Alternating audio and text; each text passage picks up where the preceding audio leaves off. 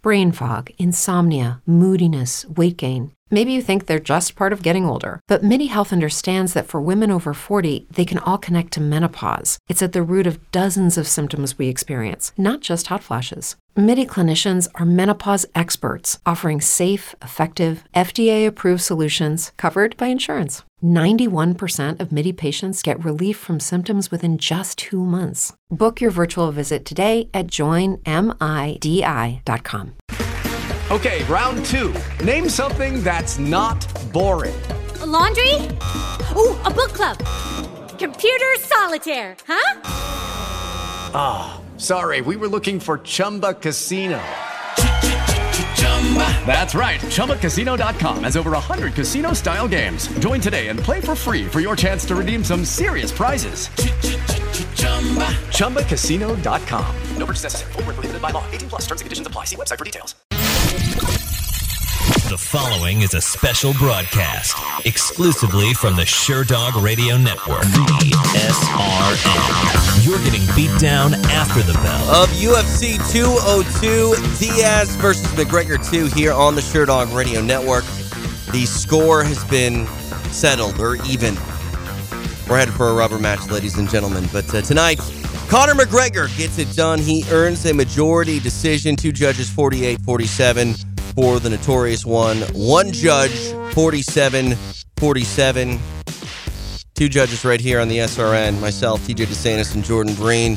Jordan, were you like me and the lone dissenting judge having the bout 47 47? Yes. I mean, as, as much as it pains me to say, I did share a similar scorecard, the draw 47 47 scorecard, with longtime Las Vegas low level political operative and often not successful political candidate Glenn Trowbridge.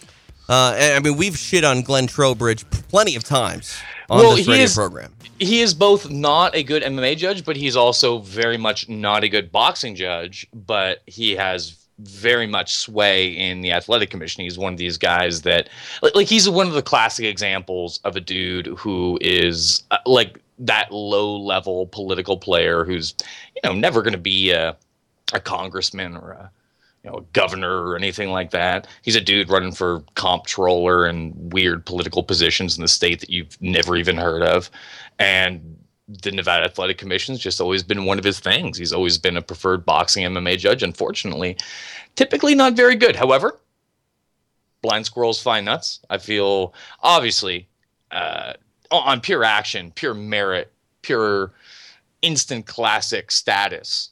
I'm going to go back and watch it and kind of you know reassess how I feel about the fight or see if my uh, my secondary scorecard matches up. But I feel good about a 47-47 scorecard. As do I. I mean, this was a very interesting and fun fight. It looked like Conor McGregor was going to take over in the early part and really never let go. Nate Diaz, uh, his his front leg was completely toast uh, after the first five minutes.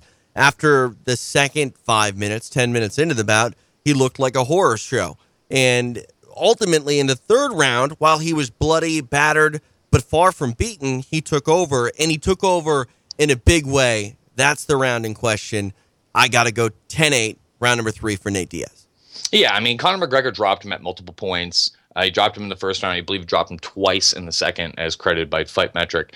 Uh, but it's it's it's not the same thing. You know what I mean? There's a reason that you know MMA scoring isn't just bean counting. You're not just adding up punches, adding up strikes, right. adding up knockdowns. Uh, regardless of whether or not McGregor was all over the mat, Nate Diaz just raked him with repeated clean hard strikes that had him running away and not being able to defend himself for you know prolonged periods of time.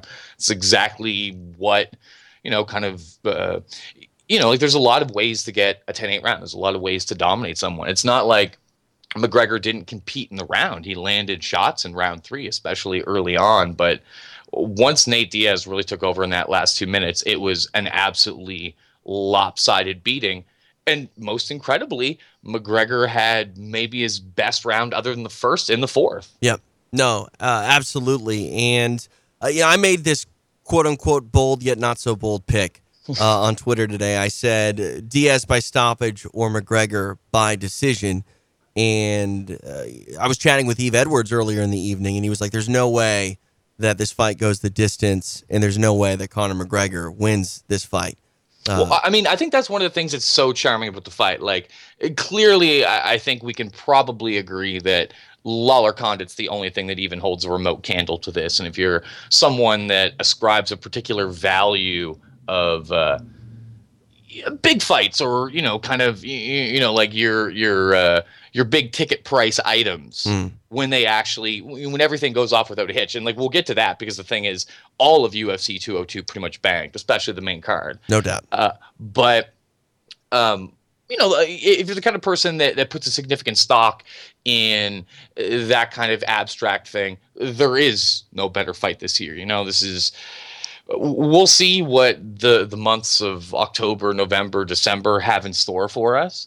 But it's hard to imagine that we're going to top something that's both this big hmm and this good in actual practice when it plays out in the cage, right? No doubt. Uh, So, so I mean, in light of that, the thing that I think is is, is so good uh, about this particular fight is uh, one of the things we talk about, like with MMA fights, and, and I mean, Greg and I talk about this a lot whenever we do radio uh, and like boxing, MMA, and classic fights, and that kind of thing comes up.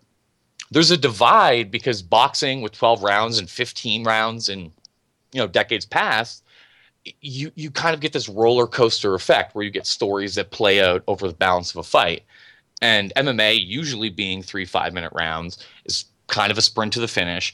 And even in a five round fight, like you know the uh, the, the classic fights, you know the the top 10, 20 fights in MMA history, there's a reason that a lot of them are 25 minutes. Like that's the kind of length that allows elite fighters to both show off their skill and technique but create kind of a, a dramatic narrative in the cage against a, a worthy opponent.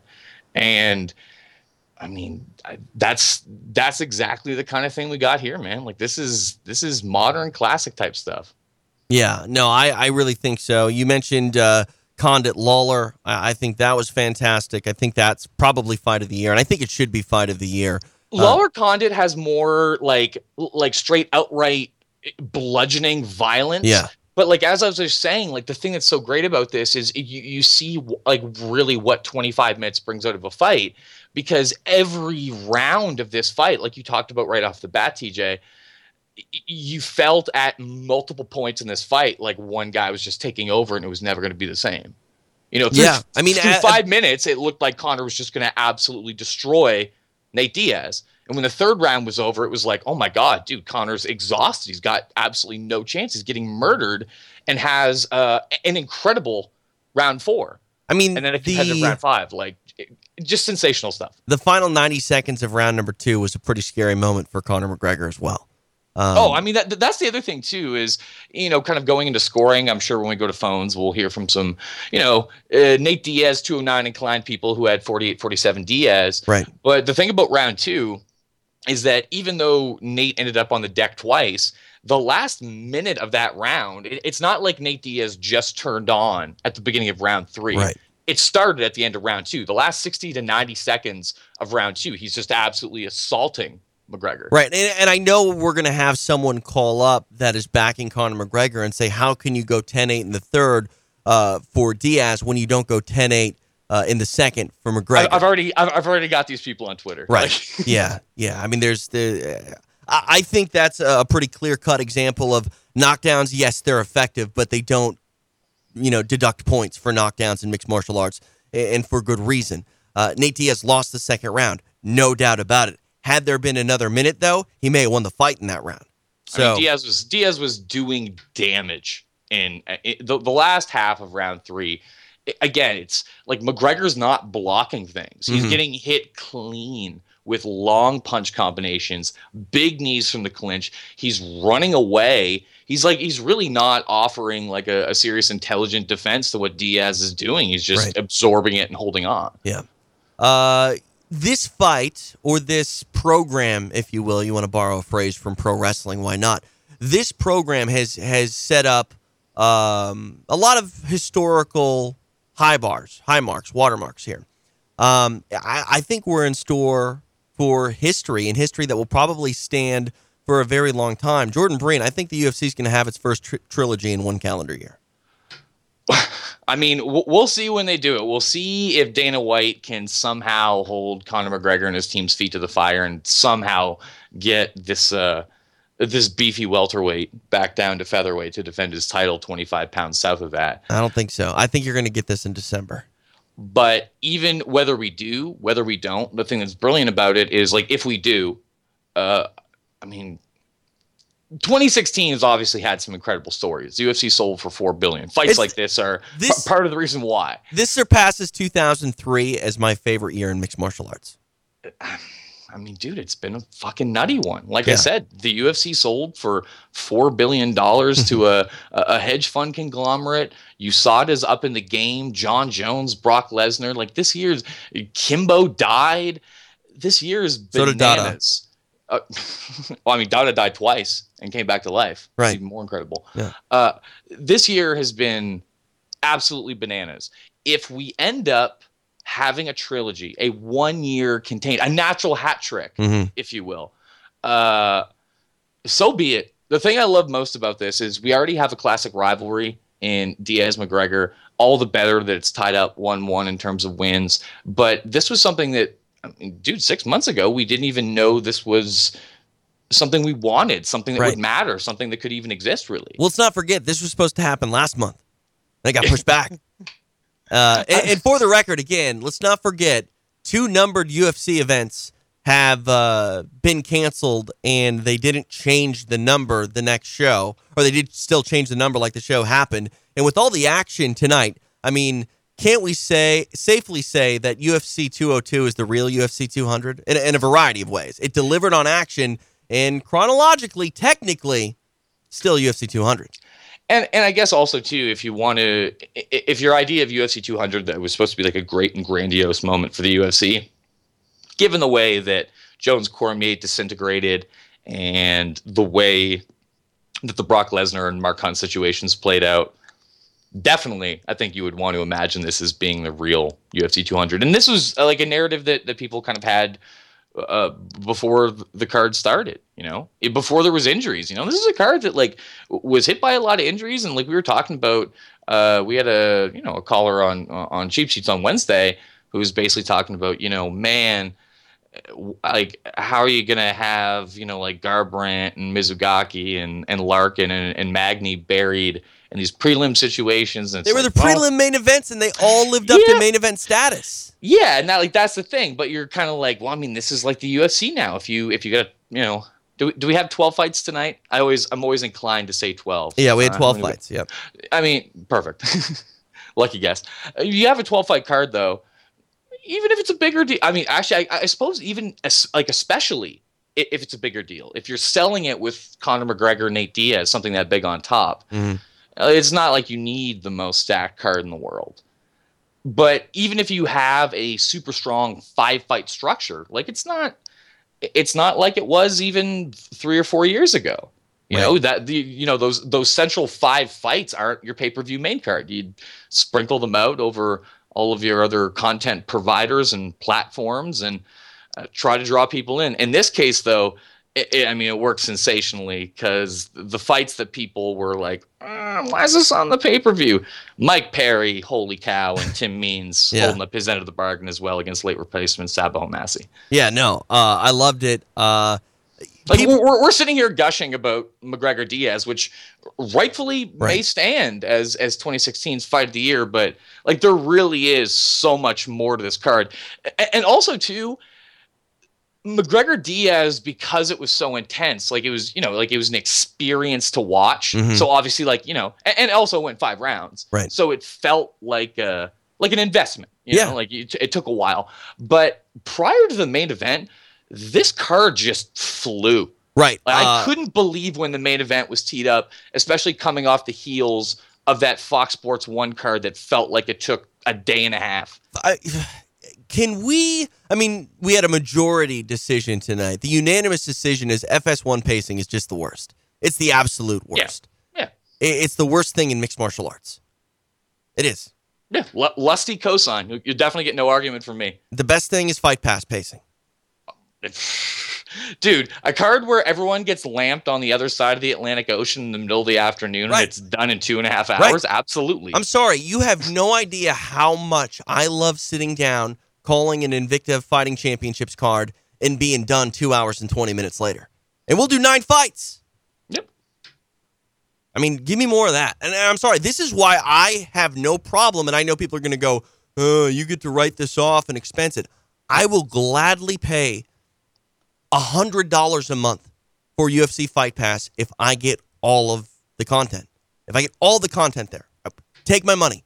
Take my money and give it to me in lightning quick speed.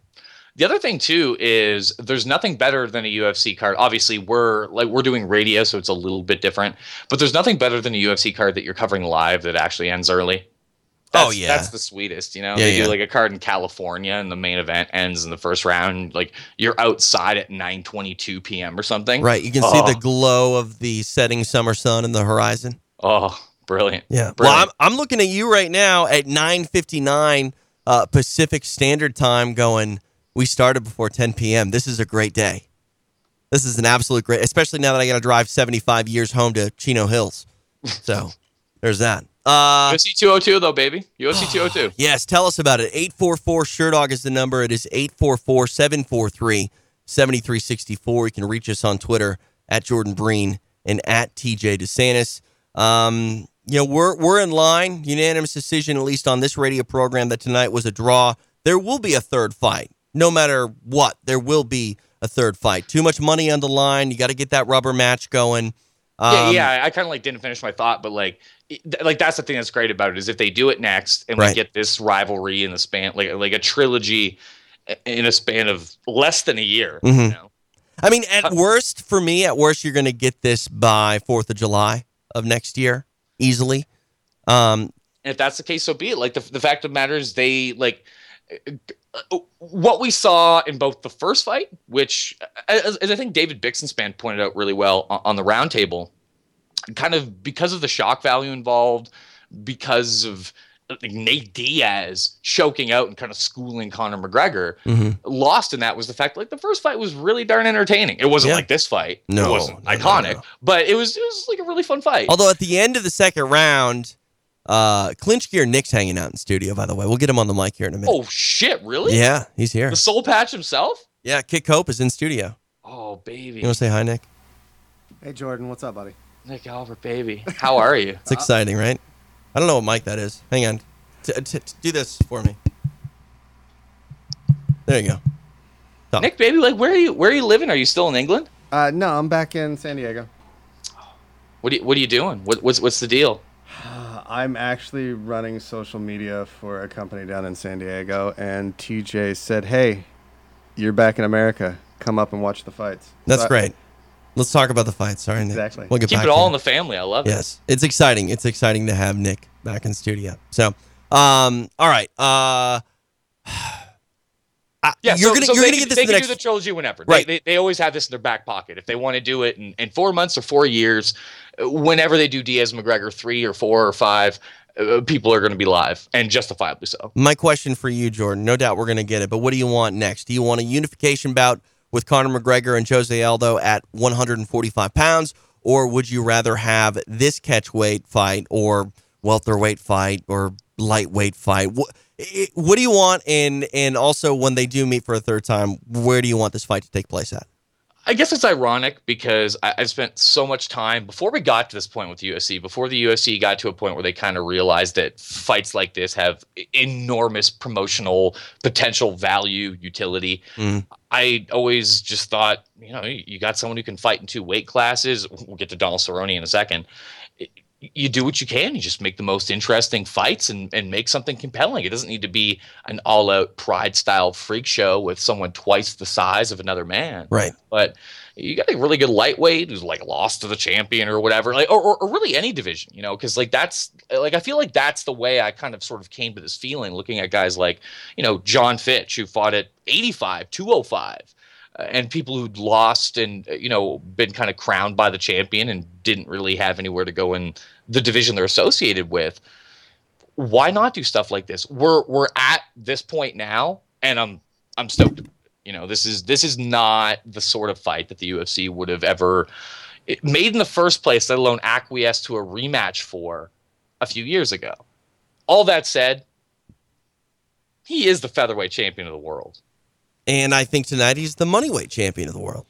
Uh, yeah, I suppose. I suppose uh, he's got Mo Lawal's golden face around his waist right now on the leather strap. But at the end of the day, he's still he's still the top 145 pounder in the world. He still fought the best featherweight in history and lamped him with one left hand in 13 seconds. I, that's I, a fight I, mean, I want next, by the way. That's what I yeah, really want. I mean, it's like, dude, uh, uh, Aldo Edgar isn't something that's going to be like a like a fight of the year contender sort of thing, right? Es- especially kind of because it became markedly less competitive over the last 15 minutes. Mm-hmm. But in terms of great performances this year, in terms of like really redemptive performances ever, Aldo is absolutely incredible if, in, in the Edgar rematch. If Aldo came back and defeated Conor McGregor by knocking him out in 13 seconds in December, I'd make an argument that he's comeback fighter of the year.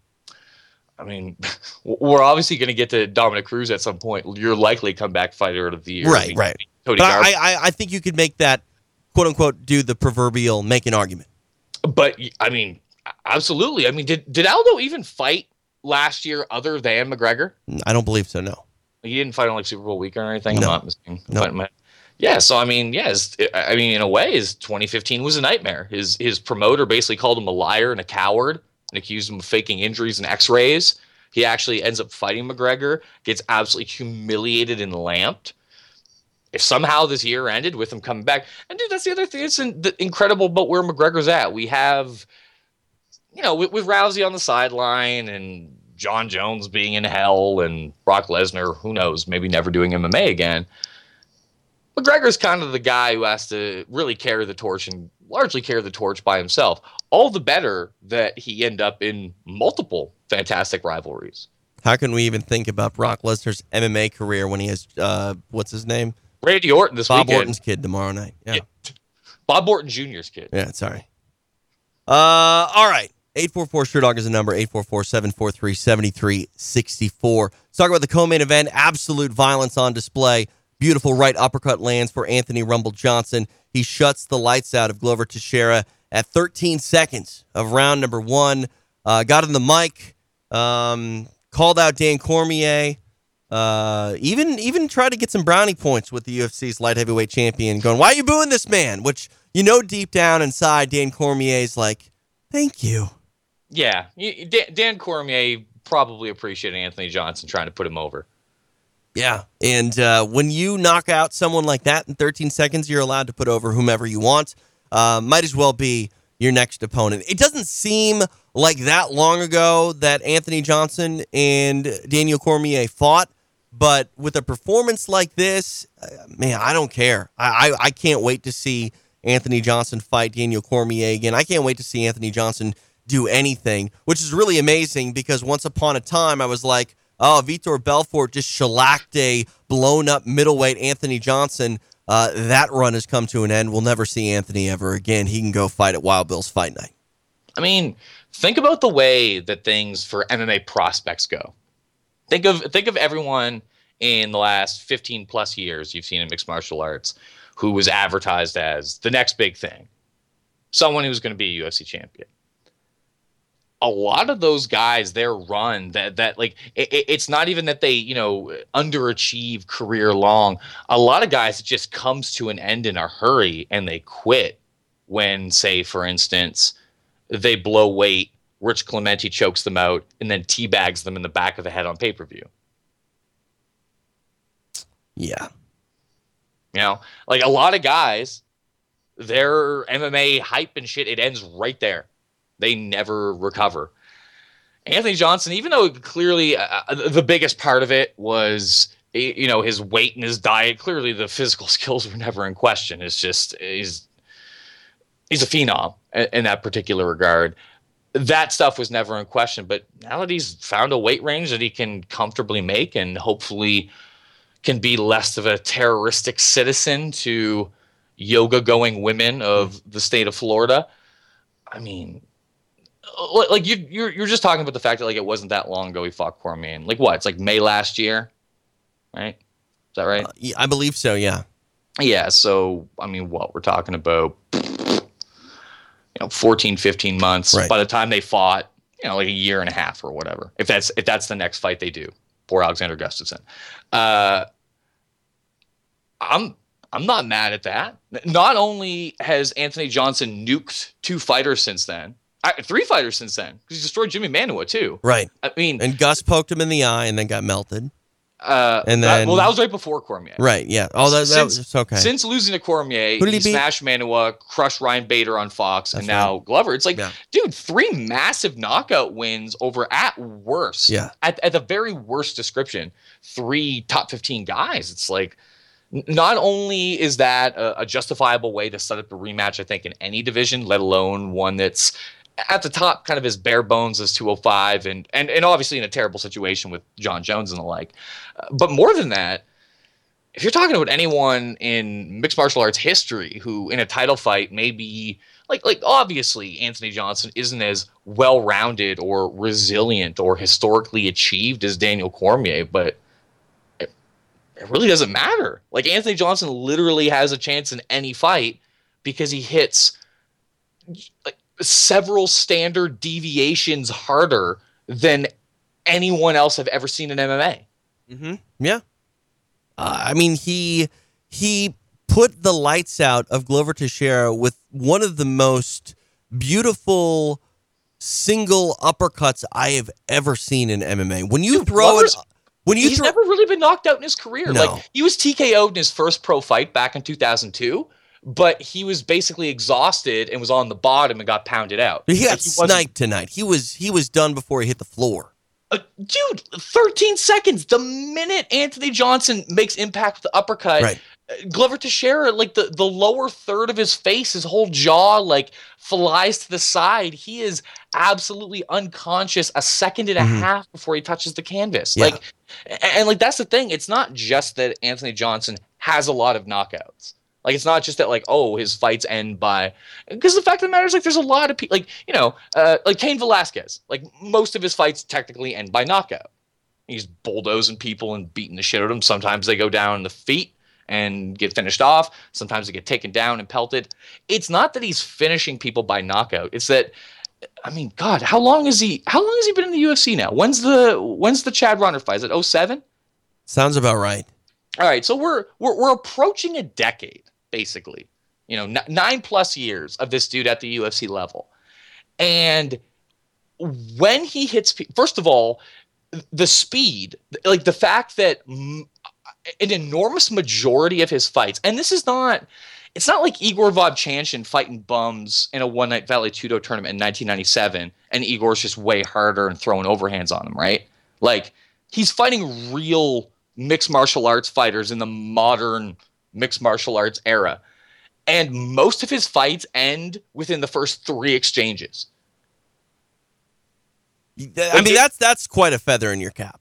Like, like, like the, the like you're talking like like look at this like the speed in which like Reiner 13 seconds, Tom Speer, RIP in Broomfield, Colorado, 51 seconds. You know, Luigi Fioravanti, just over four minutes. Yoshiyuki Yoshida, horrifying knockout, 41 seconds. Charlie Brenneman, less than three minutes. You know, uh, like, you know, DJ Linderman, less than a round. Uh, Mike Kyle, just over two minutes. Nogueira, absolutely horrifying knockout. Again, less than, you know, or just over two years ago, 44 seconds. Gustafsson, 30,000 people in the Tele2 arena crying and putting their, their little Gus flyers down all over the floor. See, this is what's crazy to me. You mentioned Just D- over two minutes. You mentioned DJ Linderman. I was like, when did Anthony Johnson fight DJ Linderman? Oh yeah, World Series, World of, Series of fighting. Fighting, baby. This man was in World Series of Fighting because everyone thought that his career was largely done. Yep, and came came back got a signature victory as a heavyweight, breaking Arlovsky's jaw. Shoutouts.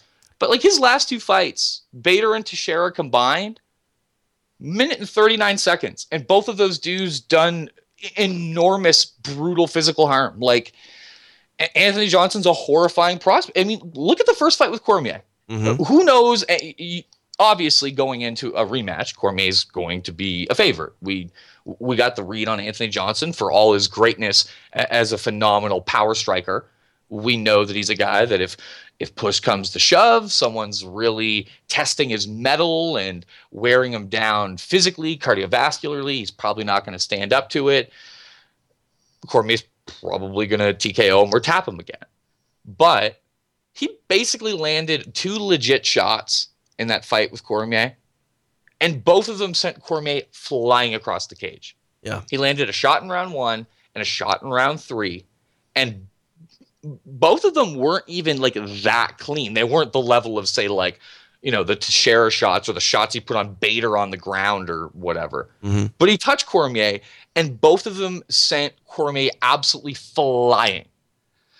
So going back to what you're talking about, never mind that he's three and zero with three nasty knockouts over legitimate opposition since he lost to Cormier. Even if he hadn't fought since then, there's not a guy who has the KO threat like this in all of mixed martial arts. Like if Alistair Overeem died, like we were teasing this on cheap seats. Like if Alistair Overeem, you know, got hit by a missile or something like that, and we needed someone to fight Stipe Miocic in Cleveland, Anthony Johnson steps up for the heavyweight title. Dude, he could legit be UFC heavyweight champion like a few weeks. Oh yeah, no doubt about it. No doubt about it. And it's just an unreal level of power. There's been a lot of hitters in MMA history, but there just hasn't been any like Anthony Johnson. And again, if you're watching UFC Unleashed reruns, you're going to see Anthony Johnson in his tale of the tape say 170 pounds. Well, I mean, some of them might say like 175 or something like that. That's true. That is true. Oh man, remember when Kevin Burns like poked his eye out? I was I was worried that Glover Teixeira was going to harken back to his John Hackleman training at the pit and perhaps Oh, eye gouge Anthony oh. Johnson, but didn't even get the chance to do it because he couldn't last a whole. f- I mean, 13 seconds, Right. dude. 13 seconds. You can't Aldo get that McGregor's- game going. You can't get that game, that eye poke game going in 13 seconds. God, he absolutely obliterated him. Anthony Johnson's power just isn't fair. No, because it's it's it's crazy to think that a heavyweight hits that hard. It's crazier to think that he fought or attempted to fight at 170 pounds, and like as he gets bigger, the power just gets bigger. And I don't know, man. I mean, Dan Cormier did what he needed to do: stand up and say, "Come on, come on, come on, sure, let's do it." But part of Daniel Cormier is going, man, I don't want to get hit by that again. I got hit by that once and I walked through it. I don't. I mean, come on.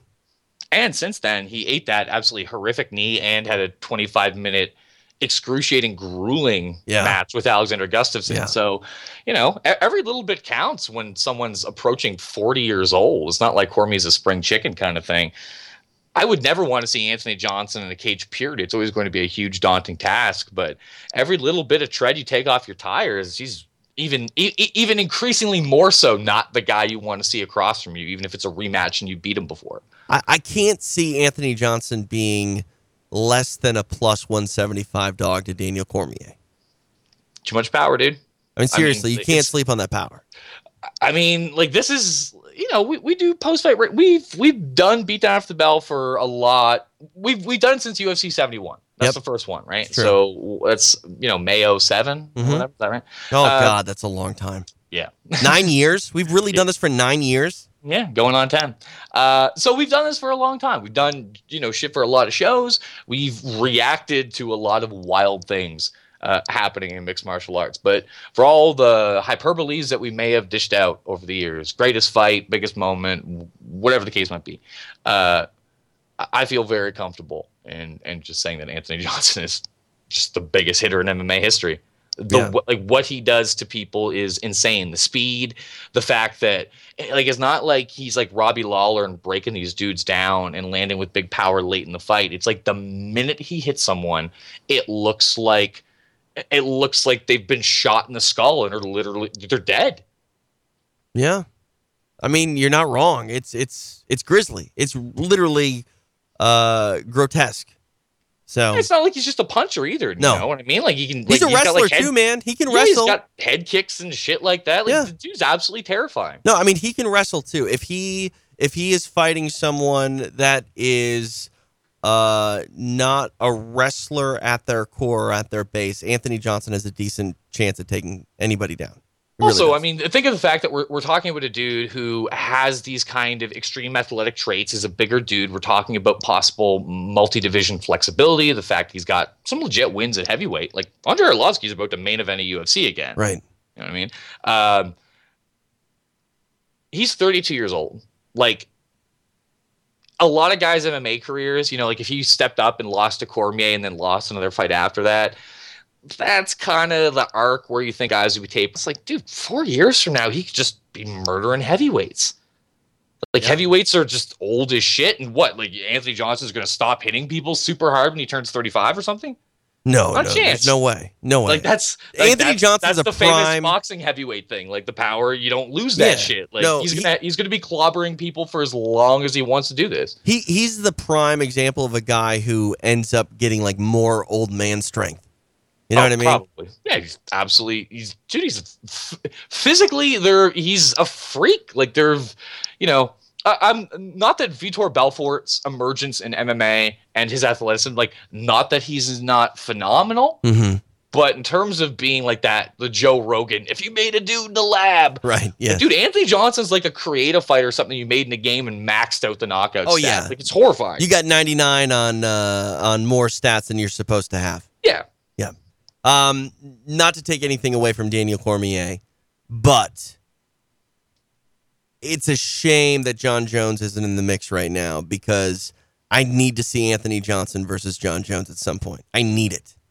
Well, I mean, like that's the thing too. I mean, oh, oh, maybe fingers crossed, knock on wood, John Jones is able to do the Yoel Romero defense and get himself a, a, a six month sanction rather than a two year ban or whatever the case is from USADA, and maybe he's back and, and quick in working order. But that notwithstanding, one of the things that we talk about with John Jones, one of the reasons that you know, we talk about him as potentially the greatest fighter ever is that he's basically cleaned out like the last of one era of the light heavyweight division and then an entire other era of the light heavyweight division. Mhm. But really, the the one dude that stands out that isn't a part of that is Anthony Johnson for the reasons we just talked about. Even though, you know, like John Jones is obviously a greater fighter than Anthony Johnson and far more historically achieved.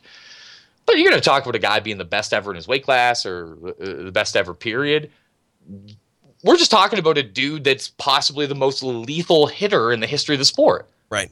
Like if if you know if John Jones is the best fighter ever, the best 205er ever, you know, you, you kind of it, it just feels right that he would fight a guy with that profile. Like it would, you know, if if John Jones ended his career without fighting Anthony Johnson in this kind of part of his prime, it would feel like we missed out on something. I think. No doubt about it. And also, too, like, I would like to see that fight take place just to see what it looks like inside the clinch because John Jones has has thrown a lot of guys, many a men, but Anthony Johnson is just so physically imposing.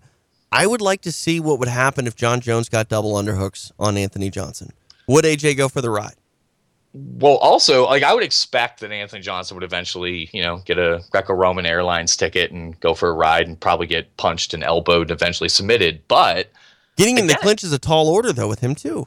Well, but but I mean that's like exactly what we were just talking about. It's like the exchange rate with Anthony Johnson. It's like it's it's it's not like other elite strikers or big knockout threats where you know the threat of danger, the threat of a knockout is just present. Like it's red alert all the time with Anthony Johnson. You know the Like John Jones could clinch. Like, dude, the, the punch he hit Glover Teixeira with tonight. Right. That's a punch you could land on a guy just going forward with his Yeah. arms out. Well, and I- it's not like John Jones isn't like John Jones isn't a bad defensive fighter, but at the end of the day, he's kind of a classic MMA fighter in the sense that like his best defense is his offense. Like John Jones normally avoids damage by virtue of the fact that he's assaulting people in the clinch, Right. tying up their wrists, using his enormous size, pelting them, taking them down, and just savaging them over you know 15 to 25 minutes. well That's something. that that's great, but Uh-huh. you know, just one one false step against Anthony Johnson, even if you're the dopest ever. Like there's no there's no dude in MMA history, like even like a prime Mark Hunt, that I feel confident in standing up to like one giant Anthony Johnson punch. Right, and I'm curious what that one punch potential from Anthony Johnson does to John Jones' striking game because Jones is so dynamic with his approach. He likes to spin, he throws, you know, reverse elbows, spinning elbows, etc. I I can't think that John would be comfortable spinning because if he misjudges an angle or AJ moves, you know, one way uh, and counters with an overhand right, you don't want to spin and yeah, you don't you don't want to do exactly the Uriah Faber versus Mike Brown or Uriah Faber versus Tyson Griffin. Like you can't go out there as one of the best in the world and get caught with something flashy because man, I just uh, when you I imagine, throw I imagine if we get that fight though, like a, a lot of the early stuff will be just like Jones avoiding Anthony Johnson, Right. kicking him below the waist for an extended period of and, time. and let's be honest. I mean, I, I still think that the deeper the fight goes when you fight Anthony Johnson, the momentum and odds largely swing in your favor. Uh, if you get him into the middle part of the second round, he's going to fade. The power's not going to be as strong, and he's going to make a mistake. And uh, that that's where it favors John Jones. But man, the first seven minutes of a fight like that, like I'm sitting on the edge of my seat and uh, you know getting all excited. So. Uh, Any, anyone, any any heavyweight, any light heavyweight, heaven forbid, any poor middleweight, right. like there's Anthony Johnson may never hit like a, a top side triangle or you know be a guy that can go 25 minutes hard but till the day this dude hangs up his gloves he's gonna be a absolute fucking problem because he's just genetically gifted in a way that we, like, we've really never seen before like he is he is so demonstrably more destructive as a puncher and a kicker as like anyone we've ever seen Seriously. And I don't think that's hyperbolic at all.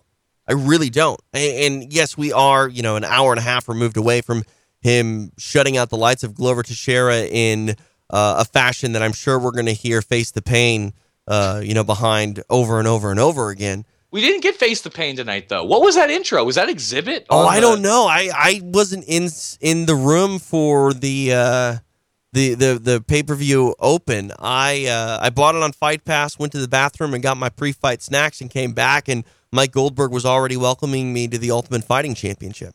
Yeah, I was. In, I was in the same thing. I was. I was about to run to the store and do the the pre main card errands, and I thought like, eh, I'll stay for face the pain. And I thought like, like No, you, did- you didn't really say I'm going to stay for Face the Pain, did you? I didn't say it out loud, but I kind of did th- think in my head. I'm a dork. Whatever. Well, I mean, we had some nu metal talk this week on I Cheap lo- Seats, so maybe maybe you needed to, uh, you know, rip it into pieces. I love. I love the shitty UFC aesthetic. Someone's someone's got to face the pain. No escape. Mm, I mean- this. Uh, uh, anyway, uh, MMA MMA just gives such a meaning meaning to nu metal and tribal. It just They just had they had a completely different intro though, and I swear to God, I, I, I no one else. I put this out to a f- a few people and stuff like that. No one else could confirm, but I'm pretty sure Xzibit did the narration for like the two minute intro video from Diaz McGregor. was it really. I mean, like I can't can't confirm. Could be someone else, but I'm pretty like if someone had a gun in my head right now and was like, "Who did that intro?" I'd be like, "Oh my God, I think it was Xzibit. Please don't kill me." So like, be, because because Conor McGregor won, did one of his many rides get pimped? well, I mean, some something got pimped tonight. Yeah. Um, I, I have no problem paying the money for for this pay per view or any other pay per view featuring Nate Diaz and Conor McGregor, though. So. Uh, let's talk about Donald Cerrone. He was the best 155 pounder fighting at welterweight on the night. He defeated Rick Story. TKO punches ends uh, that bout. Two minutes, two seconds of round number two. So Donald Cerrone talks about going back down to lightweight because Eddie Alvarez apparently has some of his property that Donald never owned to begin with. But uh, I don't know, man. I'm still just super intrigued at this 170 pound cowboy. I mean, goes back to one of the things we were talking about off the bat the fact that we're in a, a time for the UFC where something like Diaz McGregor, even if initially it happened because of injury Mhm. and whatever, we're in a place where these kind of fights can become realities and, and promotable realities, big ticket draws, you know. Um, if a few weeks from now, Donald Cerrone is in the gym and Joe Silva's in a jam and someone breaks their foot, breaks their face, Right. whatever the hell, Hey, Carlos Condit's out. yeah, like if, if, if something terrible happens before Vancouver, I'm always going to be okay with Donald Cerrone stepping into that. But at the end of the day, like uh, if he wants to apply his trade as a welterweight, cool. If he wants to do it off and on and bounce between weight classes, hell, fill, fill your boots. Donald Cerrone wants to fight seven times a year. Yeah, he needs it. Needs to pay off his taxes. He's getting paid. He deserves to get paid.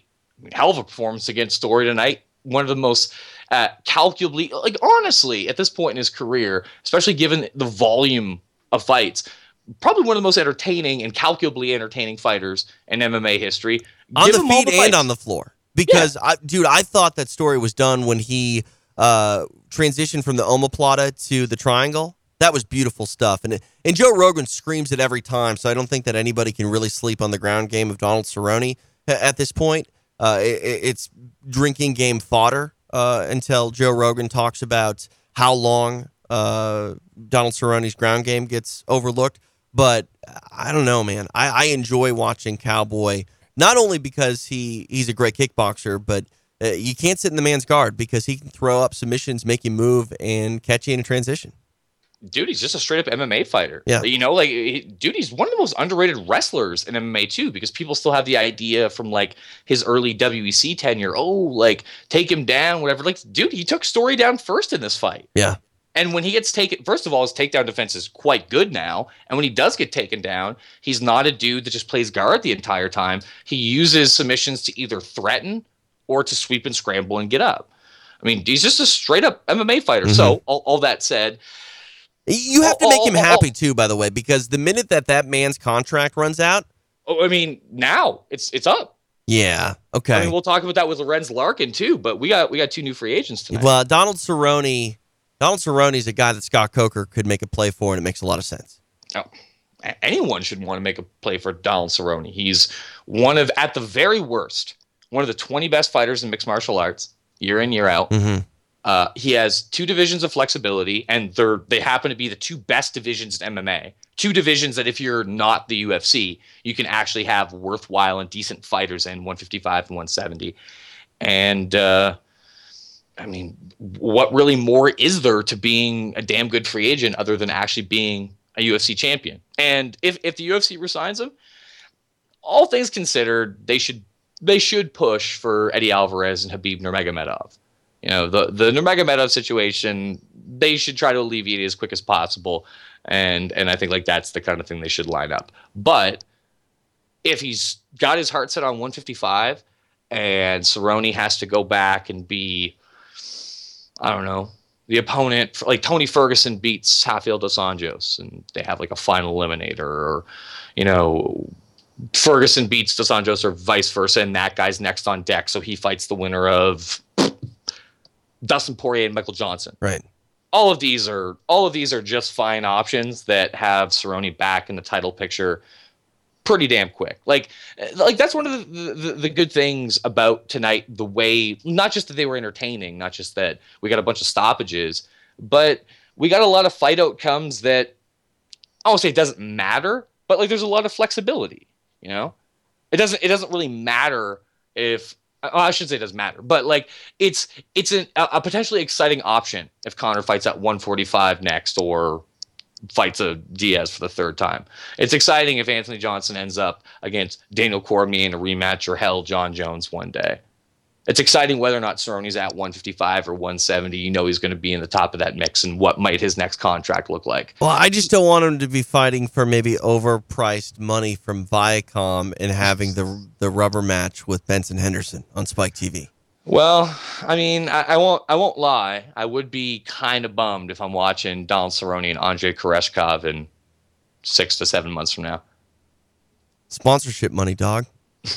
and he can have his uh, tie shorts back in his real shorts. Well, I mean, anything that shits on the Reebok deal, I can't. I mean, I can't front on that. I wonder if Donald Cerrone would be from Canada. No, no, he's from America. Uh, all right, 844 Sherdog is the number 844 743 7364. Let's go down the rest of this main card quick and then open up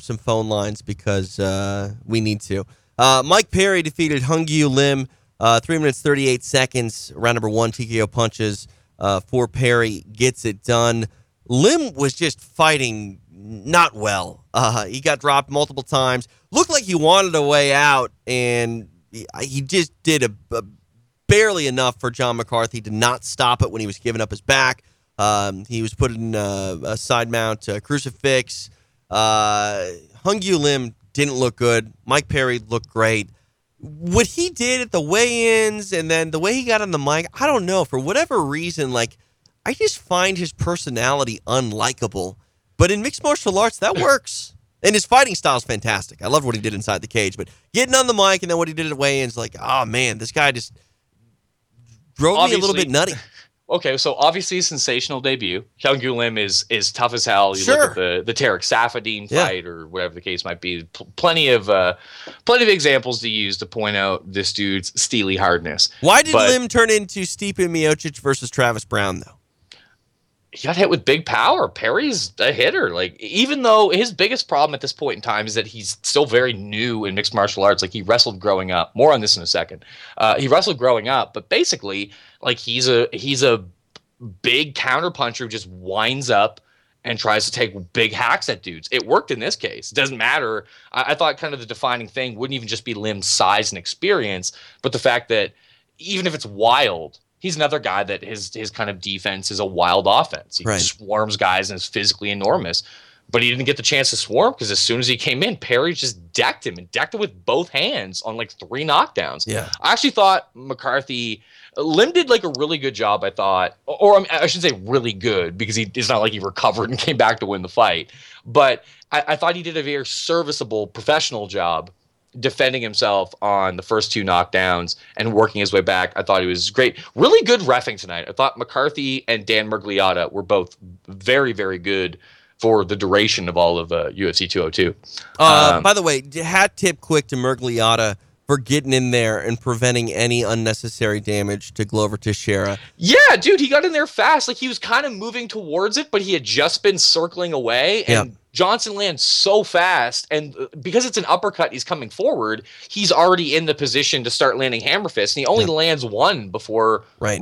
Gets in there. So, I mean, I thought, I thought, I mean, also, I mean, I suppose props to Herb Dean too, because if you're watching an MMA fight, you don't notice the referee. Um, That's great. Yeah, That's true. Job well done. Yeah. So, so I guess uh, hat tip to Herb Dean as well, since I, I didn't even notice him. But I thought it, it- with some of the stoppages and kind of the way that the fights were ending, that uh, Miragliotta and McCarthy specifically did a good job. But going back to you mentioning Mike Perry maybe being an unsavory dude, as I pointed out on the roundtable, you're literally talking about a guy that got out of jail and on his way back from jail went to a UFC gym, and that's how his MMA career started. So that's happened to like three other dudes at this point. well, uh, the most famous one I always think of is Lyle Beerbohm talks about after he got busted for meth and did time at Walla Walla. Right. When he was picked up and was driving home, he had seen the Ultimate Fighter in prison, and he told his father, who's picking him up from prison, that he wanted to be dropped off at an MMA gym, and his dad like thought he was high or something like that. But I think it's funnier in this particular case because Mike Perry actually went to a UFC gym Right. like a, a like the, the modern chain McDojo. Yeah. We're we're out here now, TJ. Guys, guys who I mean, I know he doesn't train there now, but guys who've began their career in UFC gyms and strip malls across America, they're in the octagon now and they're winning on pay per view. Well, it's not the octagon, I've definitely looked at the bios of some of uh, the fighters at the Tachi Palace fights, and their team is UFC gym. so I don't I don't know which UFC gym in particular, but uh, UFC gym nonetheless. Hope it's hope it's the one in Rosemead. Shout outs to Art Jimmerson, training Mad Boys. And if it's uh, somewhere in the IE, it could be uh, uh, Ricky Leger. There you go. So you know. Uh, all right. Uh, Mike Perry gets it done. Fantastic debut. Uh, works just under four minutes. Um, devastating fashion. Relatively unscathed, I gotta believe. Let's get him back in there soon. I'm all about it. Tim Means victorious. Uh, the Dirty Bird. He stopped uh, Sabah Homasi, TKO punches. Uh, two minutes, 56 seconds in round number two. Um, Homasi was game, though, man. I mean, he was cut up, bloody. We got, I mean, we got a lot of great blade jobs tonight without the blade. Yeah, a lot, lot of gigging, a lot of gigging. Uh, Homasi's entire face was just covered in blood uh, late in round two. He was, and, and like you said though, he was game. It's not like he didn't hit Means. It's No. just it was it was a classic Tim Means kind of fight. You know, And- I- again, uh, like a, a common theme we're talking about guys who are big, physically imposing. Who their best defense is the fact that they're offensive operators. Means throws like 15, 20 strikes a minute Yeah. And even though Homasi cracked him a few times and countered well for the first two or three minutes, once Means landed that one big elbow that made him just start bleeding everywhere, he just went back to the well over and over and over and then started killing him with everything else. It was I mean, if you've never seen Tim Means fight before, like this is the kind. Of, like, if someone wanted to some for some reason, like, oh, like I went to high school with this dude who was addicted to methamphetamine and was a is like a reformed criminal. I think his name was Tim Means. What's he like as an MMA fighter? Is probably a good fight to show someone. This is kind of the prototypical Tim Means fight. And what I liked with Means in this fight too is not only did he destroy the forehead of Homasi just rib roast into the body, and that's ultimately what set up the end. Um, a lot of a lot of strikes to that liver side, and you know, d- destroy the body, and the head will die. And uh, a lot of uh, a lot of a uh, variety of strikes for Means, and, and and that's what was really great in this fight. He's rugged and violent. I mean, Tim Means is. Pr- I mean, the the division at 170 being as good as it is, it's unlikely that a guy like Means is ever going to put together kind of the requisite four, five, six, or more fights in a row you need sure. to get a title shot in this division. But this dude's obviously going to be able to hang out for a long time. Obviously, win more than he loses, and in the process, try to rack up bonus money. Yeah, and, and on on other nights, believe it or not, this performance it wasn't super uh, highlight reel worthy. This performance though could pick up uh, a performance of the night bonus on a, on a, less than stellar card. But tonight was not the yeah, night. I mean, like this was. You, we've had so much to talk about, and like especially the top three fights, and obviously especially the main event. But when the pay per view got started this way, it was like, oh sweet, Tim Means is here. Thanks. Right. Yeah, yeah, and uh, I, I, he he definitely deserves some sort of uh, good job bonus in my opinion because that that was a, a career type outing for him, opening up the pay per view. And, and I'm a firm believer that sometimes cards just get kicked off the right way, and that sort of uh, result carries over throughout the night. And Tim Means did exactly what he needed to do in, in being a pay per view opener. And uh, you might even say that it carried over from the FS1 main event as Cody Garbrandt lamped Takeya Mizugaki at just 48 seconds of round number one. TKO ends the bout Garbrandt's for real, calls out Dominick Cruz.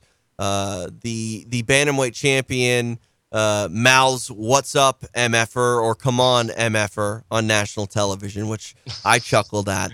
Uh, Cody Garbrandt, I mean, back to back scintillating victories. Uh, the new Team Alpha Male product. Uh, we got to believe he's legit. I mean, this is the thing. We're trying to make up the gap at 135 because there's prospects. There's there's good up and comers at 135. Even if they're not like Garbrandt's a traditional prospect. He's a young dude who's unbeaten as a pro and whatever. Mm. But we even have kind of like un you know unconventional prospects. A guy like John Lineker who kind of fat assed his way out of the division that he originally plotted on, right? But was a hot prospect before that and is clearly on, on a big run. So we got a lot of up and comers at 135, but there's still a kind of big gulf between these sorts and your your Dillashaw and your Cruz. Because of that, I'd still probably rather see Garbrandt fight like a Bryan Caraway or or have like a similar sort of fight before taking on Dominick Cruz. But it's it's a thin division you got you got to face facts. It's it's even even if you're the kind of person like myself who prefers Garbrandt having another fight first. It's not like it, you know if you won that by scintillating knockout and it was just another one, another body caught. It's not like you can deny the guy that long. There's just not enough things to keep Dominick Cruz occupied. Never mind the fact that Cruz is obviously out there banging the drum and doing his best to promote the fight before it's even near materialized. Great performance by Garbrandt, though, but at the same time, no real surprise. Takeya Mizugaki is the gatekeeper of the stars in that division, but the the way his Achilles heel aligns with Garbrandt's strengths, it's like this is the kind of thing we expected, even if we didn't know it would be in 48 seconds. You know, Garbrandt has enormous power and is a great combination puncher too. Even if you know this case it was kind of like a slap to the face plus a right hand that set everything up. But Garbrandt's just straight up a great puncher. He punches in combination. When he drops people, he can follow up and very accurately finish them off. And against a guy like Mizugaki, like typically he's good at recovering, but he always gets hit with these flash knockdown type shots. And considering Garbrandt's power, speed, accuracy, just didn't get the chance to recover. I mean, not. There's a reason that Mizugaki was the biggest underdog on the card, and I think it's very much the fact that you know, we have enough tape on Garbrandt, enough on Mizuga to kind of see how Garbrandt's strength played directly into his weakness. So even if it was Sims very impressive and stoked the fire for a Dominick Cruz fight, still not the biggest surprise in terms of an outcome. No, no, but I mean the the the haste in which it was done, um, a bit surprising to me. But I mean the the the chin of Mizugaki, uh, yeah, it's questionable. Um, but uh, Cody Garbrandt, he shines where he needs to, uh, capping off the prelims on FS1. Real quick, let's go down the rest of the card, and then we'll get to some uh, phone calls. Uh, one line open right now. 844 Sherdog is the number. It's 844 743 7364. Uh, Raquel Pennington takes a unanimous decision over Elizabeth Phillips. Uh, Artem Lobov defeated Chris Avila. Unanimous Jesus. decision goes the way of Artem. Uh, I mean, Avila tried to be game and tried to do the best he could, but th- this, was destruction. m- man, this if you showed someone who knew nothing about MMA this card and were like, by the way, there's a fight somewhere on this card where both guys are really only on it because they're homies with the guys in the main event. Yeah. Even someone who knew absolutely fuck all about MMA would clearly be able to identify that one of these things is not like the other. I Sure, mean, but just- Avila's leg, man, like he looked like he had never, never figured a out leg a, a leg kick in his life. And I mean, while Lobov didn't look amazing, he he still was the much better fighter of the two.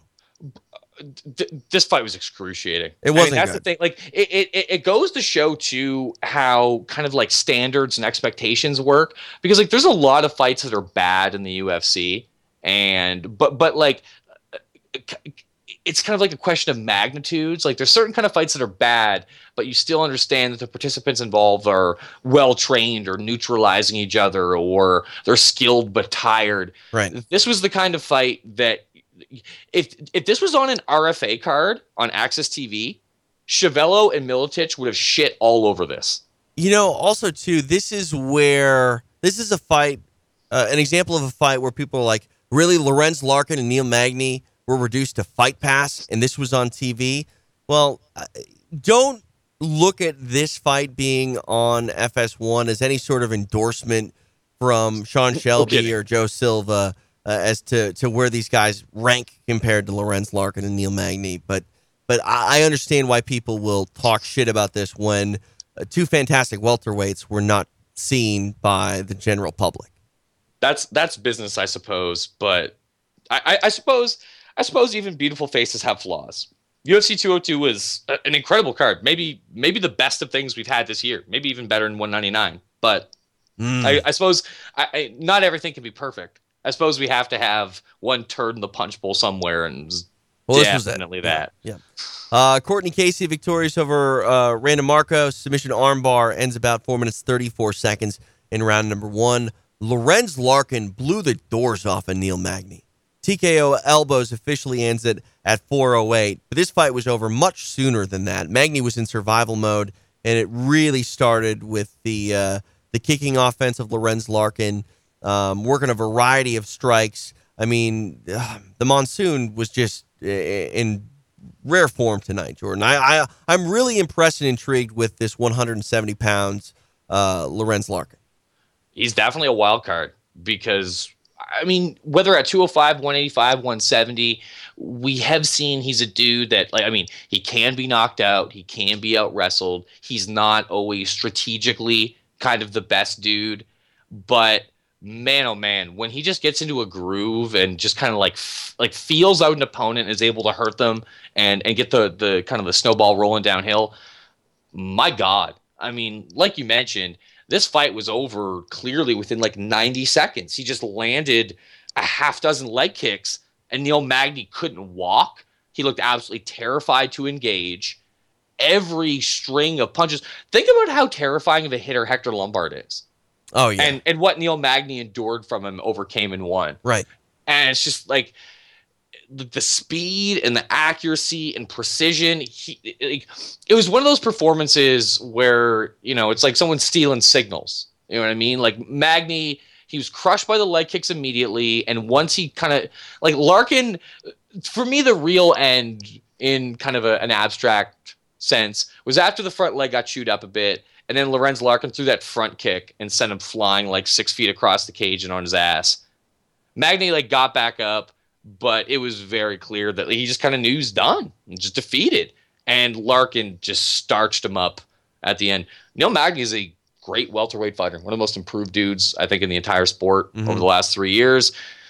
But when when Lorenz Larkin's on, man, like it, like that's the question. Just can he can he have this kind of performance, the kind of performance he had against uh, Santiago Ponzinibbio and like those sorts of outings?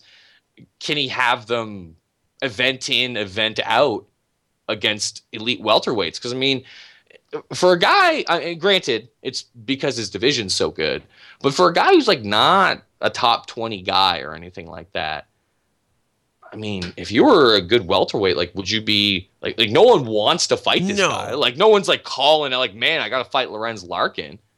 No, no, an unranked Lorenz Larkin fighting a top five guy. That top five guy's not comfortable with that that call no. at all. I mean, this is and most sports like said, when you're I, unranked fighting or, or squaring off with a top five team or opponent, you're like, oh man, we're gonna get crushed. Yeah, I mean, like the, the, he really is that classic upset special, uh, spoiler, uh, dark horse, wild card, whatever metaphor, or turn of phrase you want, like can't really rely on. And again, the division being so good, even as good as he's looked recently, knowing how good 170 is and knowing this guy's background, even with him having won four or five, you're not thinking like, oh yeah, he's going to put it all together and go on this big run because you kind of see like these long periods of inactivity where he just kind of like leg kicking and moving around and dancing and not throwing. But these sorts of nights, like, you know, the John Howard fight, the Ponzinibbio fight tonight, like when he just starts throwing combinations and landing, like he looks, he like literally looks like one of the best fighters in mixed martial arts. Like he trashed Neil Magny so badly tonight. Well, I mean, what do the best athletes in the world have in common? In, in my opinion, it's consistency. Now, fights are a little bit varied when it comes to that because styles make fights and, and your consistency can get shut down a bit. But Lorenz Larkin just needs to remain Lorenz Larkin, and he should do pretty well. And, and that's that's also one of the you know the the difficulties of MMA. You know what I mean? Like the the people that we you know put on that pedestal whether it's Anderson Silva, George St. Pierre, Jon Jones, whoever the case might be, uh, you know, even someone like where it's not like one sustained winning streak, someone like Dan Henderson, who's an unquestionable great. It's about getting those W's over the long period of time. It's about the idea that on a fight in, fight out basis against elite opposition, people generally have the idea of like, this guy's probably going to win. Like, he fights great fighters and beats them almost all of the time it's it's it's hard to be great. You know what I mean? Like there's a, there's a reason that like it's rare.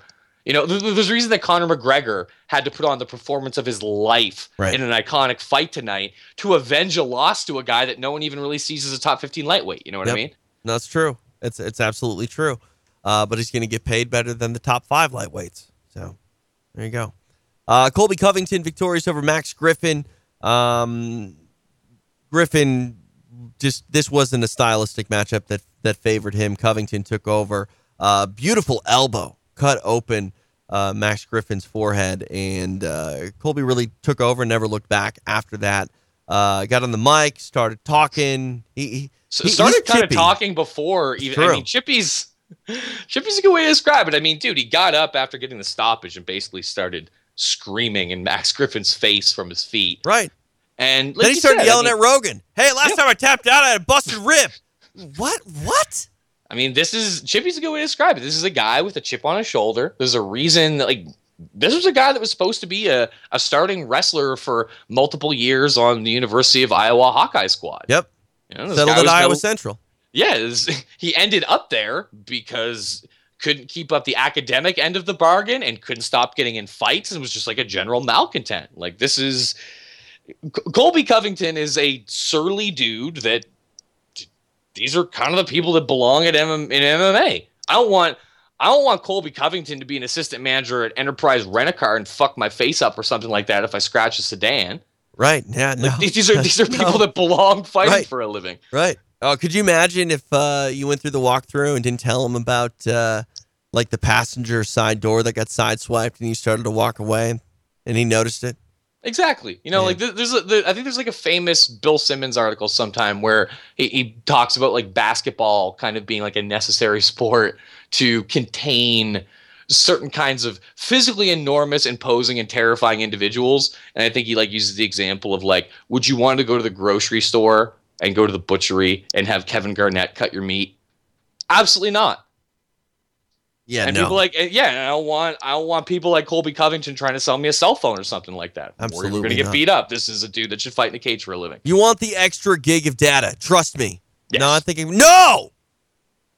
Old Chippy Covington gets it done tonight. Uh, TKO punches ends Max Griffin's night. Again, 2 minutes, 18 seconds of round number three.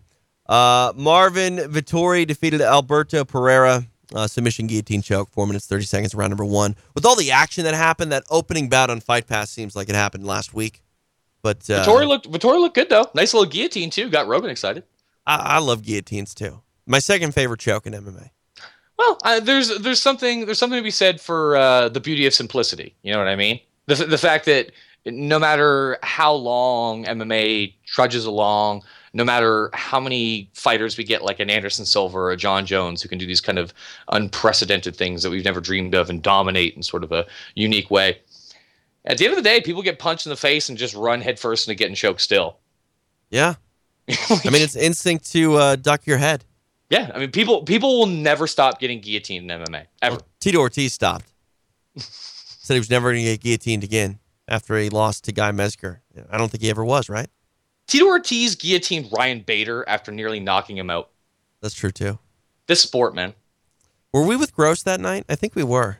Ooh, the the Was night that we were with night? Gross. No, the night we were with Gross was uh, Tito and Rashad too. Ah, yeah, the, the fence grab. yeah. All right, 844 Sherdog is the number. It's 844 743 7364. We start on line number two. It is Chris in Denver. Chris, welcome to Beatdown After the Bell. Yeah, I thought it was a draw too, you guys. Um, and and I I did not see Jose Aldo getting that fight because this fight did some huge business. The line to the uh, fight for the Buffalo Wild Wings was out the door. It was longer than the line of Husky girls waiting to get a picture taken with Shifty Shell Shock. um, Uh, yes. so uh, I, I mean, I mean, I mean, I think it's safe to say that Jose Aldo is on the outside looking in with no light. Did he have And, bloodshot uh, eyes? Yeah, you know, he one, one minute is here, the next minute he's gone. Um, it, I, th- I I think his uh, interest in him has died. But yeah, uh, great fight. Um, I don't know. I, I I don't see why people would have had a draw, problem with the draw with this fight. Uh, it was great action. Um, I don't really think either guy won. I don't see how Conor could possibly say that he's even. I mean, if Well, the king is back. You didn't know? it- well, I mean, I mean, if it gets another, it gets another minute and two rounds. The king is dead. Uh, we, we we got a um, we got a uh, Game of Thrones at the end of season six situation. If only if only we had Gracie rules, the Diaz brothers would just Yeah. be undefeated. They would never, you know, it'd be it'd be like when you look at old tales of like who was the world heavyweight champion in 1870, and it's like, you know, uh, Krusty McMustashington won in the 37th round when the other guy died of fucking exhaustion and just toppled over in the dirt.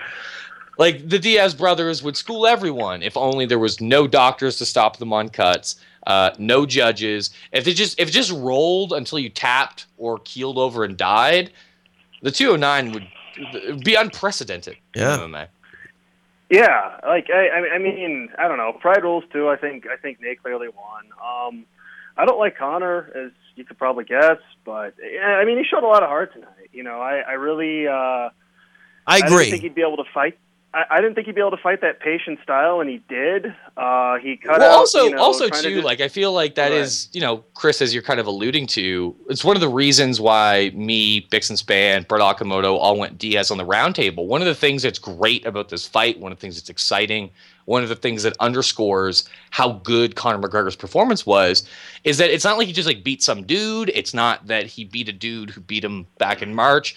Nate Diaz is clearly, identifiably, very obviously a poor style matchup for him. And he had to fight in a certain kind of way and absorb a certain kind of cost in order to win the fight. It was Well, fantastic. In the pre-fight build too, Joe Rogan said Conor McGregor came out of nowhere, you know, defeated everyone uh, before him, did it in such a fashion that he was predicting it and made the sport look easy.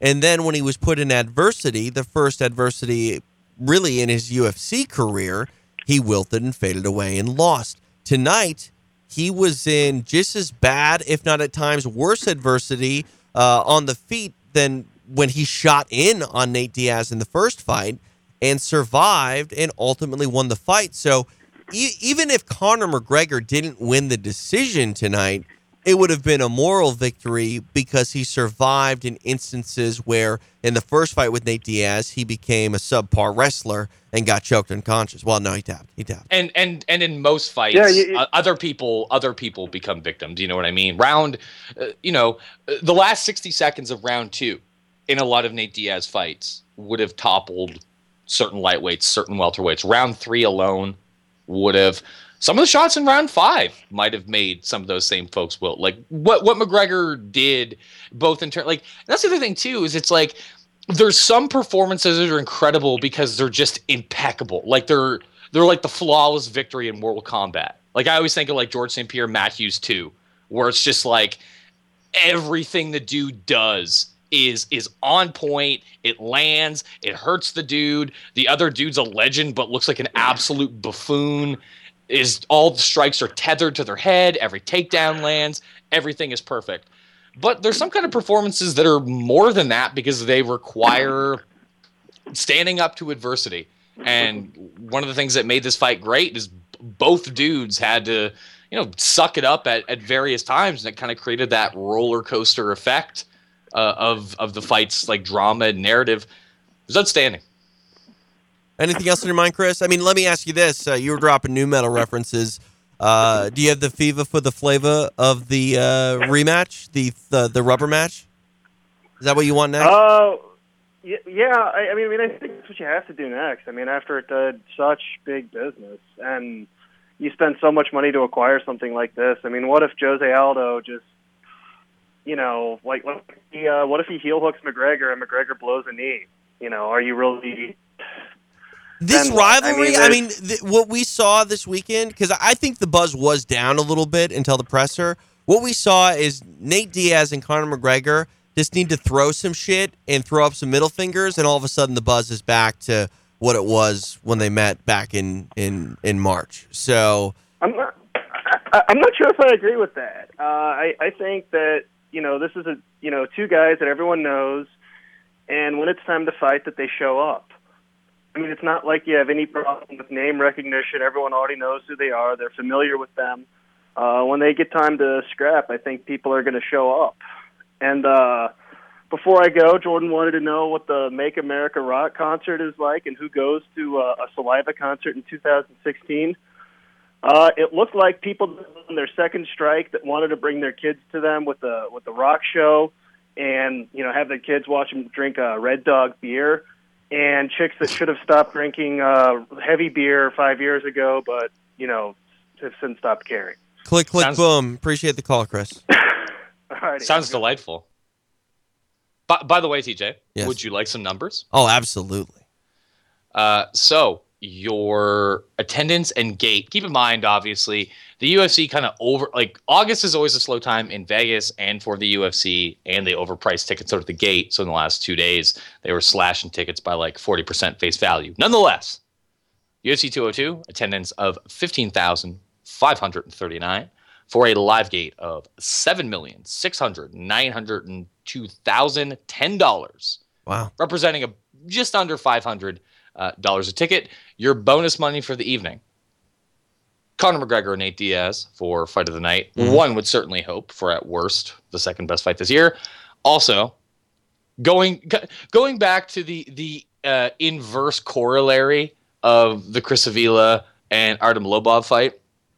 Not only does it show that bum fight like bum fighters stand out on a UFC card, the most exciting stuff is still the best fighters putting on the best fights, and resultantly so, your other 50k bonuses for performance of the night going to Anthony Johnson and Donald Cerrone in your co and co-co features. I like it. I, like I mean, it. I endorse it. historically speaking, I, I used to gripe when like main eventers and people like that. People, Right. I mean, dude, George we, St. Pierre getting uh, performance of the night or fight of the night with Josh Yeah. Koscheck. yeah, that well, I mean, fans voted for that. They they did that to themselves. Remember who got screwed out of that? Uh, ooh, I was at that card. I'm trying to think what else was on it. What was what was the hot fight that night? I think it was Wonder Boy. That's not the night he killed Stittgen, is it? I think so. Was I at that? Wait, Let me- look at that. Was what what nu- what number is that? Uh, Do you know offhand? no, this is, look this up is supposed to be Pierre. your- Look up St. I think it's 124. Yeah, 124. I nailed it. I I'm the I'm man. Don't pretty sure it was Stephen Thompson. Uh, oh, dude, I forgot the ma- the co-main was Stefan Struve and Sean McCorkle. Jesus Christ. Uh, uh, okay, the best fight on this night. This is a weird night. A lot of quick stops. Oh, best fight that night was definitely Sean Pierson and Matt Riddle. I remember I remember uh, Dana White telling George he needed to apologize to his training partner, and I thought it was Stephen Thompson who was on that card. Uh, like yeah, your- no, no, no. Stephen Thompson. Was Roy McDonald on it? John Makdessi was on this Maybe it was card. Mac- no, couldn't have been Uh, any other TriStars? Mark Bocek, Hmm. Sean Pierson, Maybe it was Pierson. grandfathers. Uh, but yeah, Sean Pierson, Matt Riddle was definitely the best fight on 124. By the way, uh, I haven't like watched a ton of his stuff, but uh, apparently Matthew Riddle, MMA Oh, yeah. marijuana lord, the the dude that brags in his Twitter bio about being the only dude to ever be cut from the UFC on a four fight winning streak. Deep waters. Apparently, quite the enterprising young pro wrestler. TJ. I haven't seen any video, but I was looking at some uh, photos. Uh huh. He looks the part. I mean, he's huge. He's gigantic. Yeah, I mean it's it's a good reminder when you're watching mixed martial arts that like even some dude fighting at 155 could be absolutely enormous and just dwarf you in person. Yeah. No, it's true. You know, like think about this tonight. Like we were talking about Tim Means earlier. Um, Tim Means is obviously like he's skinny and I mean it's not it's not the biggest stretch in the world when you see the dude to predict that he may have had a past in hard drugs, but he's not like a small guy. How did this guy make 155? I have no idea. Like Means is enormous. Yeah. He's- Hyun Gyu Lim, how does this dude make 170? Like Mike Mike Perry is clearly like a kind of robust dude. Hyun Gyu Lim looked a full size of man larger than him. Lim looks like a small light heavyweight. Yeah, he's absolutely enormous. Yeah. Yeah, he's he's gigantic and he's thick. Yeah. He's not just like tall. He's like he's, and it's it's not like broad. an illusion. It's not like an illusion thing either. Because like there's dudes like like Yushin Okami. People would always be like, "Oh, dude, Yushin Okami's huge." Because like in his fights, like Mike Swick and Caleb Starnes and these dudes, they would verbalize. They're like, "Oh, he's so strong in the clinch." And Joe Rogan would always talk about how big he was because he's tall. 'cause He was like 6'2 or whatever at 185. But and he also had really big biceps and shoulders. But it's like he wears like size 24 pants. I will Like, he's like- never. Th- there are certain men that I stood next to for the first time where I was absolutely blown away with how much bigger they looked in person. Yeah. The one that still surprises me more than anybody is Ronaldo Jacare. Jacare, yeah, Jacare is huge. I feel like I feel like it happens more for me with light heavyweights and heavyweights because light heavyweights you have the idea that they're like they're almost really big dudes, and then you meet some of them, you're just like, holy shit, Ryan Bader, you're absolutely enormous, you're brolic as hell. Or in the case of heavyweights, you just underestimate like how big a big man is. Right. You know, like you see, you know, like you see someone like Josh Barnett or Fabricio Werdum face other heavyweights.